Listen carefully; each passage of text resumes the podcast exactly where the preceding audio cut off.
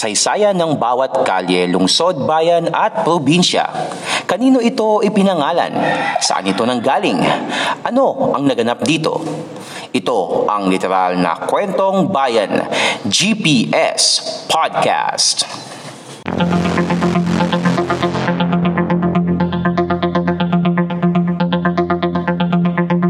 GPS Podcast.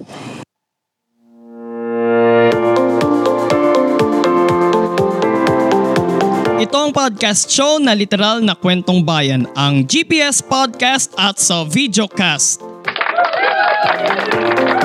Oh, hanggang dito meron pa rin tayong mga audience.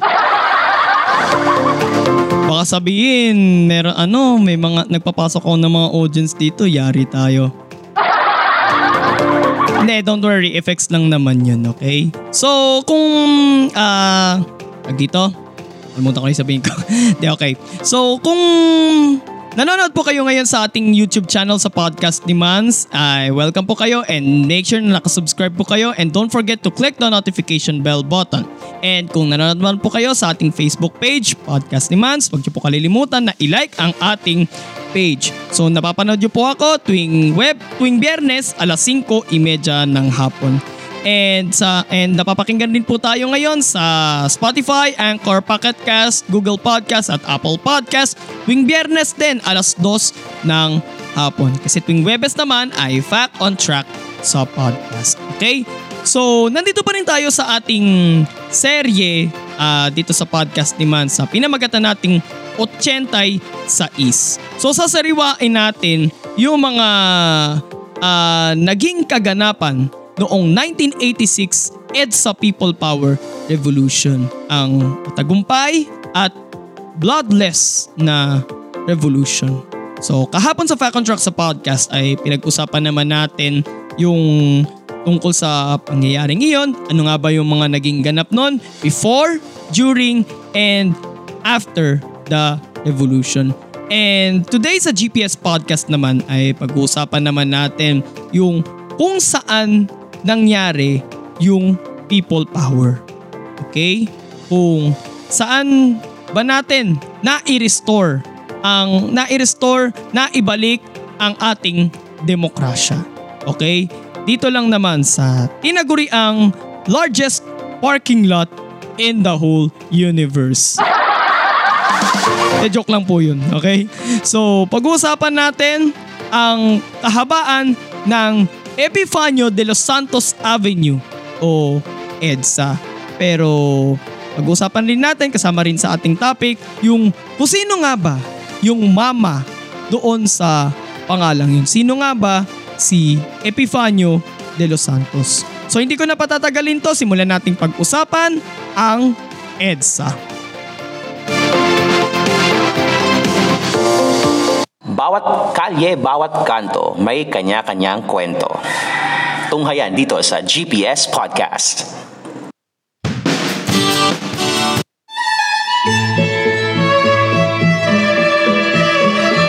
So, bago natin pag-usapan ang kahabaan ng EDSA, una na muna nating pag-usapan ang taong nasa likod ng pangalan ng kalyeng ito, si Don Epifanio de los Santos. Pero Sino nga ba si Don Panyong? Ipinanganak sa Malabon noong April 7, 1871 si Epifanio de los Santos y Cristobal o si Don Panyong. Nagtapos siya bilang nagtapos siya ng bilang summa cum laude sa kursong Bachelor of Arts sa Ateneo Municipal de Manila. Nagtapos naman siya ng abogasya sa University of Santo Tomas. Siya rin ang kauna-unahang Pilipinong tinanggap sa Spanish Academy of Letters. Noong panahon ng himagsikan, nagsusulat noon si Don Panyong sa mga periodiko o sa mga diaryong La Libertad at La Independencia gamit ang kanyang alias na Ginoong Solon. Si Don Panyong rin ang unang nagsulat ng mga talambuhay ni na Andres Bonifacio, Emilio Jacinto at Marcelo H. Del Pilar. Dahil sa sobrang galing niya sa wikang Kastila, isinalin niya sa wikang ito ang obra maestra ni Francisco Balagtas na Florante at Laura. Nangongolekta rin si Don Panyong ng iba't ibang mga obrang gawa ng mga Pilipino gaya ng mga paintings ni Juan Luna at Felix Resurrection Hidalgo. Pagdating sa kanyang personal na buhay, dalawang beses nagpakasal si Don Panyong. Mayroon siyang apat na anak sa kanyang namatay na unang asawa na si Ursula Paez na tubong malabondeng. Nagkaroon naman siya ng walong anak sa ikalawa niyang asawa na si Margarita Toralba na taga Malolos, Bulacan. So overall, meron siyang labing dalawang mga anak. Sa madaling sabi, all-arounder itong si Don Panyong. So bago pa magkaroon si Dudut kung uh, tumututok kayo sa mga vlogs ng ng Team Payaman. So parang sabi doon ni Dudut na Dudut lang ang all-arounder. Okay? So shoutout sa mga uh, sa mga kapwa ko paa. Okay? Sa mga kapaan natin dyan sa Chicken Feet Gang. Okay? So sa madaling sabi, all-arounder itong si Don Panyong. Isang manunulat, historiador, mananaliksik, abogado, politiko, makata, musikero, pintor, scholar, siya na!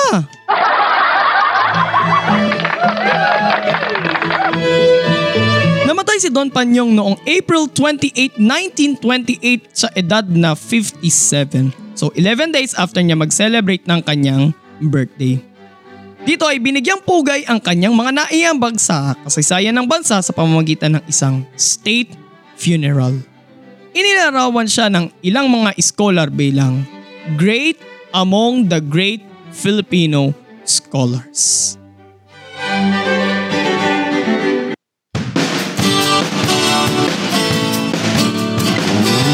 Mapunta naman tayo sa kanyang kalye. Ang Epifanio de los Santos Avenue o EDSA ay isa sa mga pangunahing kalye sa Metro Manila. Sa haba nitong 24 kilometers, binabagtas ng kalyeng ito ang anim na lungsod. Caloocan, Quezon City, San Juan, Mandaluyong, Makati at Pasay.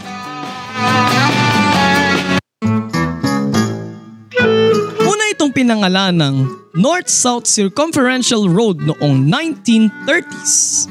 Nagsisimula kasi ang kahabaan ng kalyeng ito sa North Diversion Road na ngayon ay North Luzon Expressway sa may Balintawak hanggang sa Manila South Diversion Road na ngayon ay Skyway sa bahagi ng Magallanes. Taong 1946 matapos ang World War II, dito ipinangalanan ng mga Amerikano ang kalye bilang Avenida 19 de Junio dahil ito ang birth, date of birth ni Dr. Jose Rizal. Dekada 50 naman nang ito ay pangalan ng Highway 54 dahil sinasabing may lapad na aabot sa 54 kilometers ang kalyeng ito. So, alisin mo lang yung MRT sa sa center aisle, ganon kalapad ang EDSA. Okay? So, from here to there and everywhere, de joke lang. So from here to there, ang sasabing lapad niya ay 54 meters. So tuloy tayo. Taong 1958 nang pinagplanuhang palitan ang pangalan ng kalye mula sa Highway 54. Sa bisa ng Republic Act No. 2140 na nilagdaan ni dating Pangulong Carlos Garcia noong April 27, April 7 rather, April 7, 1959, 88th birthday ni Don Panyong dito napapangalanan ang kalye na Epifanio de los Santos Avenue o EDSA. Taong 1965, dinugtungan pa ang EDSA mula sa Taft Avenue sa Pasay sa South at sa Apolonio Samson Road sa Quezon City sa North. Kalaunan, dinugtungan pa ito ng hanggang Rojas Boulevard sa May Pasay sa South at sa Bonifacio Monument sa Caloocan sa North. Taong 1997 nang simulang tayuan sa kalyeng ito ang Manila Metro Rail Transit System o MRT Line 3. Natapos ang proyektong ito noong taong 2000. Taong 2006 nang isagad na ang dulo ng EDSA sa Globe Rotonda na bahagi ng SM Mall of Asia sa Pasay taong 2011 nang ipinanukala ng nooy Bohol 1st District Representative Rene Relampagos ang House Bill number 5422 na nagpapalit sa pangalan ng EDSA at magiging Corazon Aquino Avenue.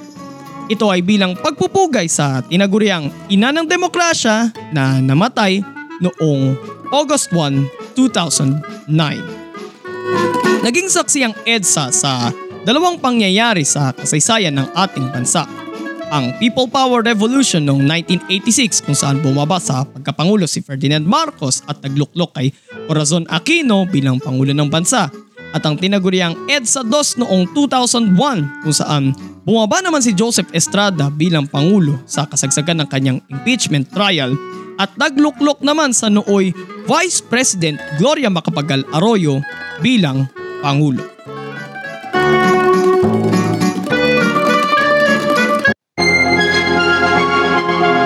Sa Metropolitan Manila Development Authority o MMDA noong August 2019, 405,882 ang average na bilang ng mga sasakyang dumadaan sa EDSA. Kada araw, 22,054 ang bilang ng mga dumadaang sasakyan. Bukod dito, isa pa sa mga nagpapabigat ng daloy na trapiko sa EDSA ay ang kabi-kabilang mga sales sa mga malls na matatagpuan sa kahabaan ng kalyeng ito. GPS Podcast. GPS Podcast.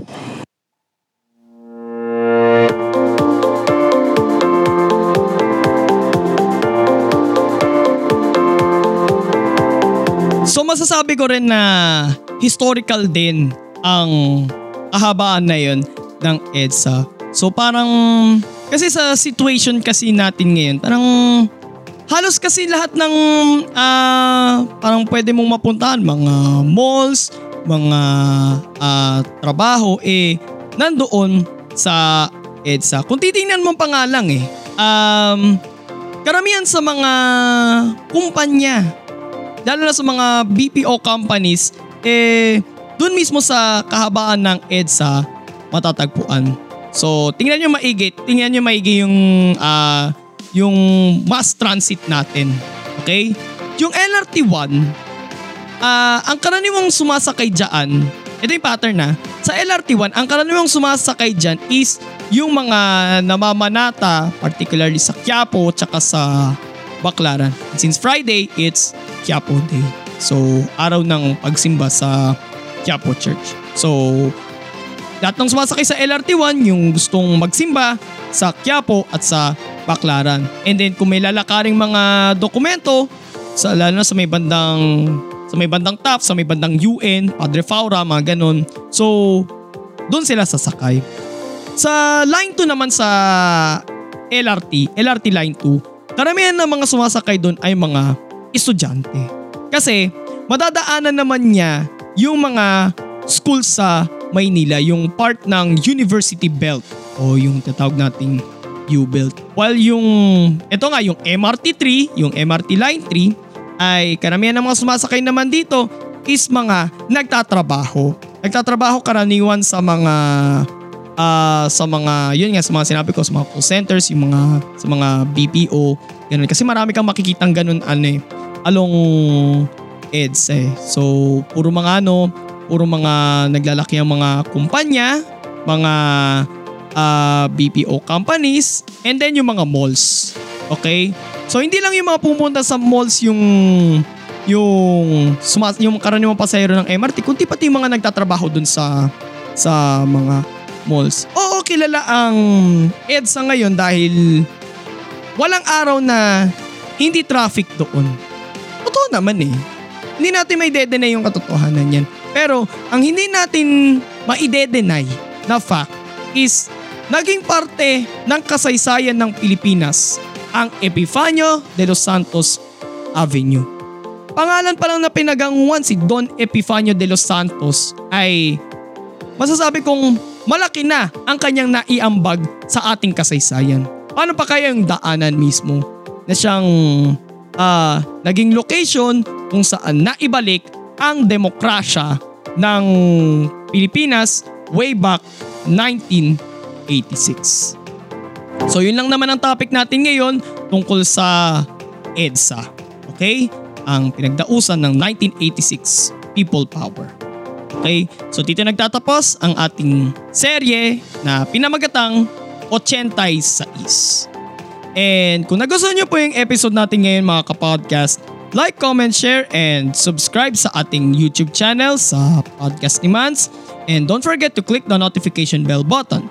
And kung nanonood naman po kayo sa ating Facebook page, Podcast ni Mans, huwag niyo pong kalilimutan na i-like ang ating page. Sundan nyo rin po ang Fact on Track sa podcast at GPS Podcast sa mga podcast platforms, Spotify, Anchor, Pocket Cast, Google Podcast, and every Friday lang sa GPS Podcast sa Apple Podcast. And sundan nyo rin po ako sa aking mga social media accounts sa Twitter, sa Instagram, sa Laika, at sa TikTok. Okay? So, magkita-kita po tayo bukas para sa ating Facebook Live sa Podcast ni Mans page alas 7 hanggang alas 8 ng gabi. Ito po si Mans at ito ang podcast show na literal na kwentong bayan, ang GPS Podcast. God bless everyone. God bless the Philippines. Purihin po ang Panginoon. Ito ang GPS Podcast. Walang chismisan, kwentuhan lang.